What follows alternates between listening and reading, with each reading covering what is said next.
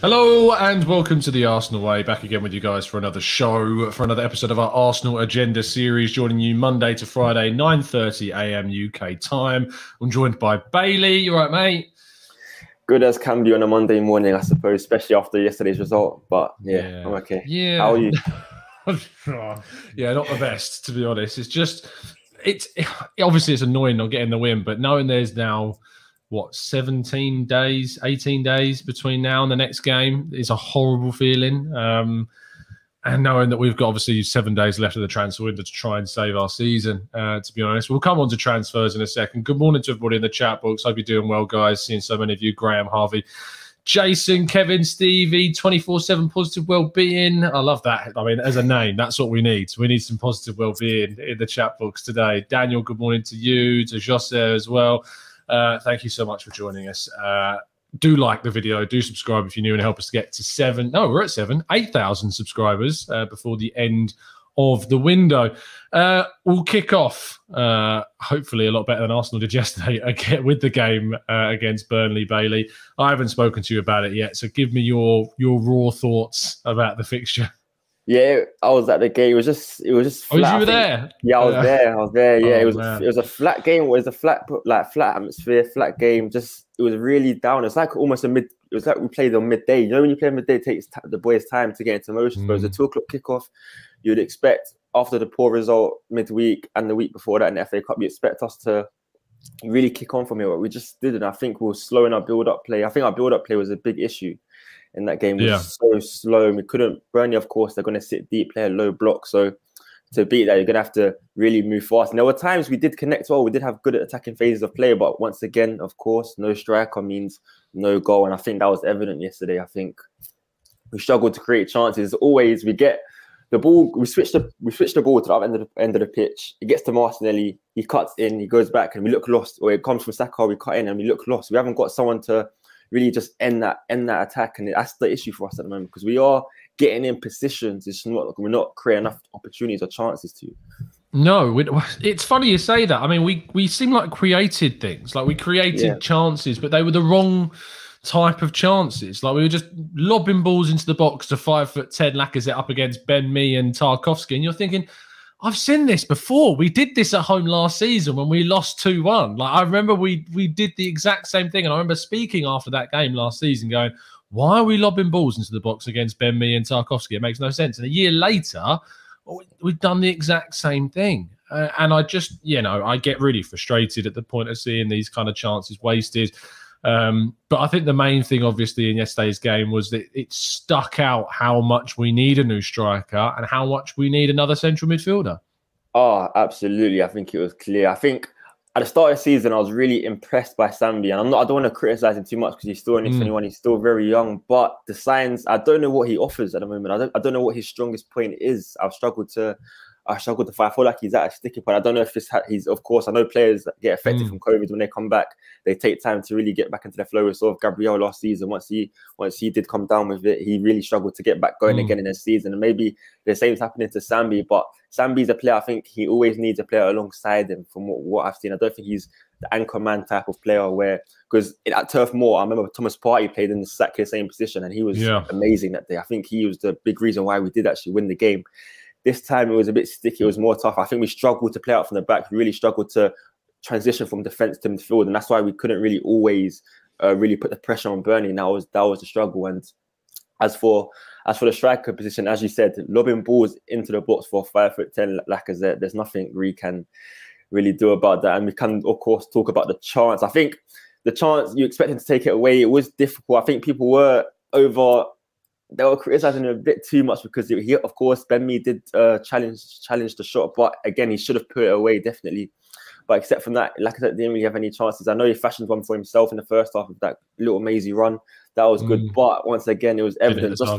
Didn't hit the target when he should have. Yeah, yeah, he should have. I can't lie. Reminds me of you at five aside. Ah, mate, top scorer. I don't think so. that one TC. Guys, Pedro's will be out on that soon. Hope you're not Arsenal. Yeah. Yeah. We'll see who's the who's lying, who's not. But yeah, I think it was evident against Tottenham, Liverpool and Burnley now that we need physical and aerial presence up top. Yeah, we absolutely do. Um, and I suppose that leads into this, the discussion about transfers. Uh, people in the chat box asking, what's the latest on Dusan Vlahovic? It's, the situation, as far as we're aware, is very much the same. Is that, you know, there, there wouldn't be an issue with Arsenal agreeing a deal with Fiorentina. That wouldn't be a problem at all. But the player and the the representatives are continuing to be the, the big obstacle. And and that means that it's I as I've maintained unlikely that this deal would happen. And I've never been optimistic about it. Uh, Bailey at what point do we say that we need to stop this kind of chase of this player and, and, try and sign someone else? Because there are other options out there. I mean, you, we, there's mentions this morning about Alexander Isak who has a buyout clause, which obviously we think back to 2020 with Thomas Partey. We went for Houssem. Uh, oh I can't stand him. I can't stand that guy. Um, but we went for Houssem Aouar, uh, didn't get him. Uh, and instead, obviously, because we didn't get him, we activated the release clause um, of, of Partey and got him. We can do the same thing with, with Isak. Do you think that's something that the club should uh, and will look to do? Yeah, for me, I think it's I think it's now. I think it's now we do that. I think the last week I really have lost patience with Dusan Vlahovic. There was a there was a minute. I think it was this time last year, around this time last week. I was really excited because of the celebration. He was apologising. Now I was expecting, okay, now we are going to hear some developments. Now we are going to see that Arsenal have made real breaking grounds into that deal, but that hasn't happened. And it's the same reports from Italy, the same reports saying that player agent, there's no official bid, and suddenly there is an official bid. I think we just it just looks too difficult of a deal, and we're at a time now where the striker position needs immediate fixing. It's it, it's it's needed. If we want to get Champions League next season, I don't think we'll be able to achieve that with Lacazette and Nketiah as our strikers. I mean, no. yesterday the only sub we brought on was Nketiah, and you see the, before that how United changed their game against West Ham because of the substitutions they brought on. Tottenham, of course, against Leicester, or not against Chelsea, but against Leicester, they brought on Ber- Bergwijn, and look how that changed the game. We just haven't got any game changers from the bench. I know mm. Pepe is away at African Cup of Nations, but still that is not enough, and we do need an extra striker or just an extra attacker just to give an extra goal for it because we'll sink we'll sink in the top four race because United and Tottenham simply have the players, the attacking players to change the game and come on. I think when you're fighting for top four, you need more of a you need someone with you need a reliable source of goals. I think when you're going for the league, you need defense and the goals. But if you're going top four, as long as long as you have a reliable source of goals that can creep you, you can get into the top four that way. And Tottenham and United have that and we simply don't. And that will definitely hurt us going going into the final stretch of the season. I'd say. Yeah, it absolutely will. Um, I I look back at kind of all the games that we've got left, and we've got obviously we, we play Wolves next, which is a really important game because if Wolves win that game, they go above us in the table. If we win that game, we open up a five point gap between them. You know, we're, we're pushing forward. We're beating a, a, good team away from home, and that would really give us kind of the incentive to push forwards. We'll have Elneny back, which I know seems ridiculous to even suggest, but Elneny is actually someone that we've missed this month. So Absolutely, just someone that we needed to be consistent. I'll give you a six or seven out of yeah. ten every game as he yeah. does yes, he passes sideways, but you know, he would have allowed us to play that 4 2 3 1 that we thrive on. Um, Nicolas Pepe will be back too. I think there's something to be said about the fact that Bukayo Saka looks absolutely shattered, and he's been the only real option for us on the right hand side. And you look at the bench we had yesterday. I still thought we should have brought on players like Biereth or Tavares, but we lacked quality on the bench, like starting senior quality. So when we played that Wolves game, Partey will be back, Xhaka will be back, Pepe will be back, Elneny will be back. Uh, hope maybe Tomiyasu, who is obviously a doubt, and that kind of brings us nicely onto that next topic of Tomiyasu, confirmed to be out for a few weeks. I, I'm I'll be real fuming about this. Like, why on earth did we play Tomiyasu against Liverpool if he was going to be a doubt? You played Rob Holding and Ben White against Burnley. You could have done the same thing against Liverpool and not risked Tomiyasu. It doesn't. It's the Partey against Spurs situation all yeah. over again. TC, you know what you could have done? We could have put Maitland Niles at right back if we didn't know. Oh, yeah. yeah, well, I don't know. I'm moaning. We could have absolutely yeah. have done that. Yeah. Could have played that card right there, but of course, that is not an option because we. and do you know where he's played for, for Roma for the, the last three games? I wonder where. I wonder where.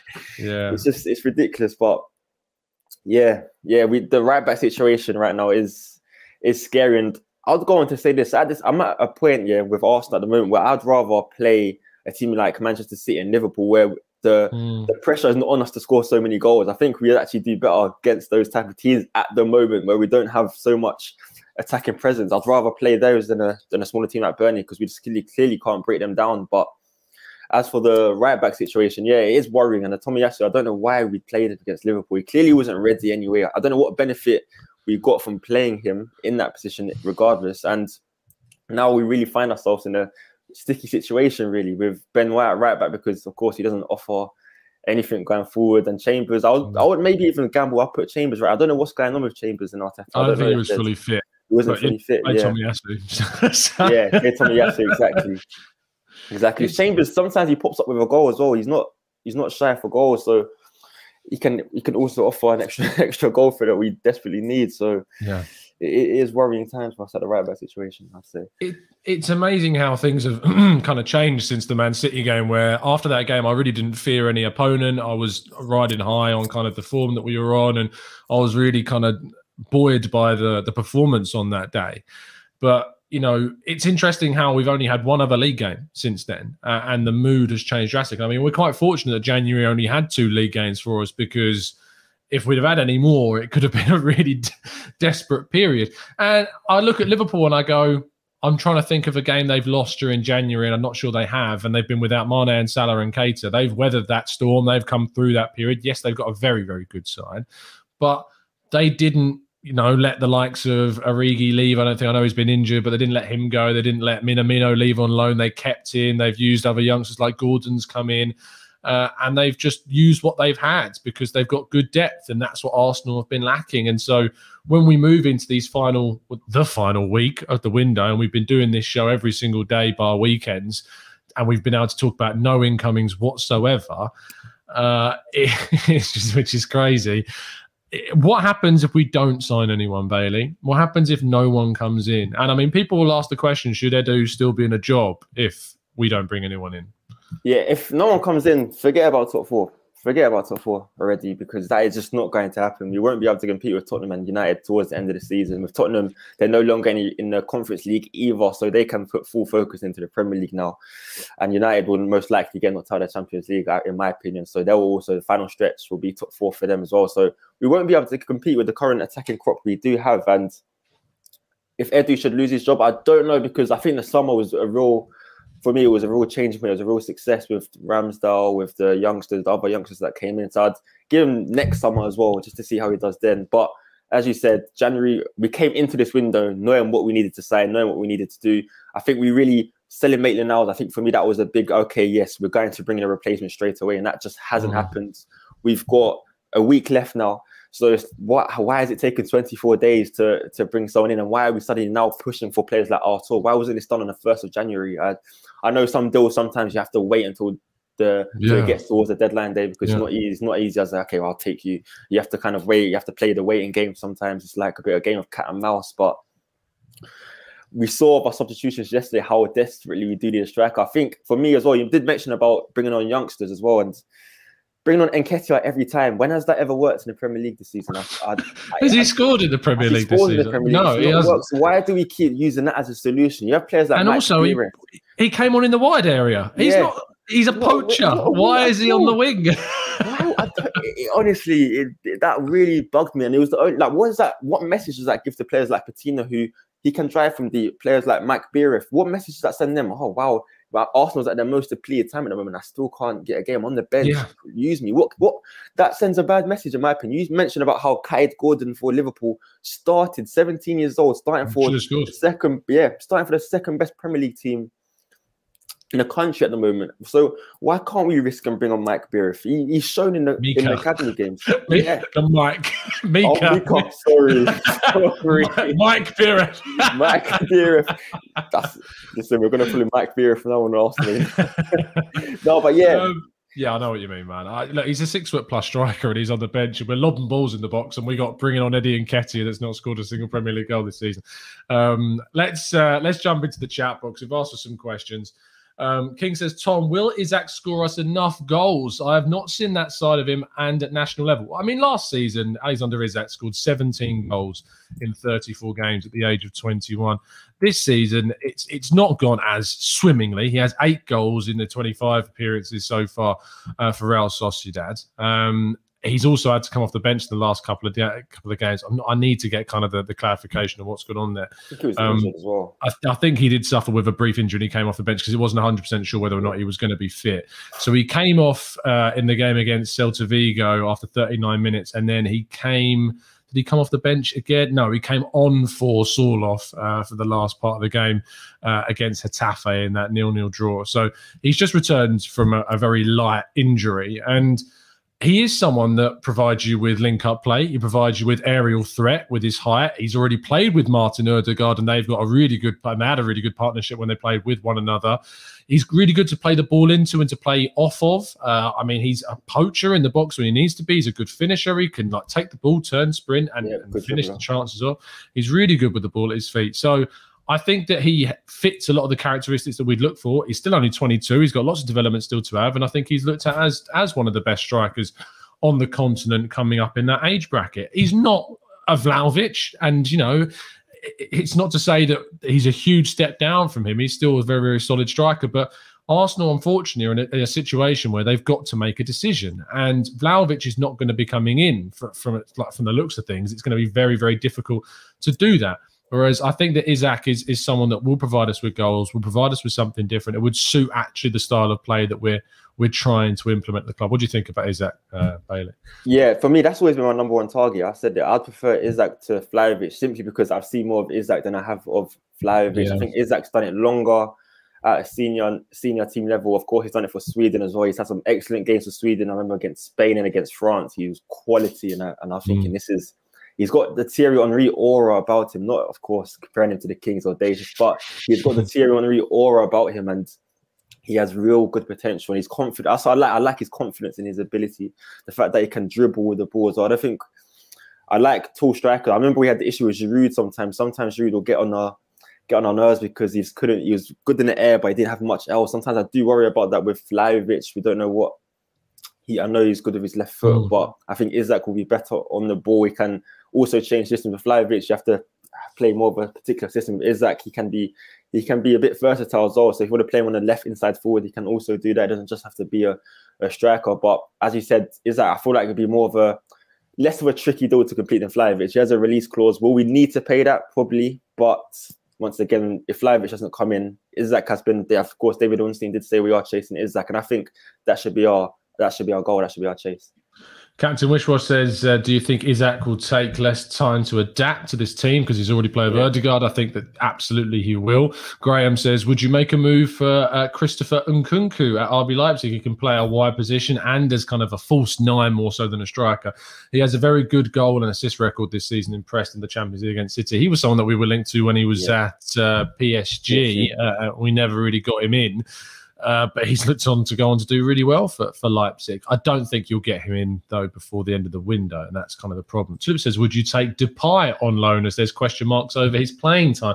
I don't think so. I don't think he's the one that we'd look to bring. I don't think that Barca would let him leave on loan. Maybe if it was a swap on loan for Aubameyang, maybe that's something that would happen. Um, Paul says, "Do Isak and Odegaard the same sort of chemistry that improves both of them?" Yeah, look, the way in which they played together at Real Sociedad was great. Like the quick interplay of moves, the setting each other up they understand each other's movement. And I think that's for Odegaard is someone that he can play the ball to and he knows where he's going to be. He knows the type of runs that he's going to make. And I don't think that Lacazette just has that same style about him that Isak does. Uh, Tyrannosaurus says Bailey spot on. Emil Smith Rowe started when we were desperate in December against Chelsea. Start the kids. What are your thoughts? Yeah, as I said, I think you need to give him a chance. Mika Biereth, of course, was on the bench. Oh, uh, Mike, Mike Mira. Saladin was on the bench. Charlie Patino, Omari Hutchinson. Give them a go. What can you lose? You saw against Burnley, nothing was changing from the from the 45th minute to the 90th minute. There was no change. So take the risk. That's how youngsters make a name for themselves. Sometimes they come on, they make that change, and everything changes. You saw Rashford that time in the Europa League 2016 for Manchester United. He started that day was a risk paid off. Now look at him now. You don't know how a young player's career can start. And if someone came in against Burnley and scored, that could have been a start of something special once again. But yeah. Yeah, look, I've I I hopefully will um, be sitting here on deadline day and talking about us having signed uh, a striker uh, and signed someone that I think can really, you know, take on the rest of the season and give us the goals that we need and bring the best out of the players around us. I'm just hoping that we can pull it off. We will, of course, update you guys with everything that does drop between now and the end of the window.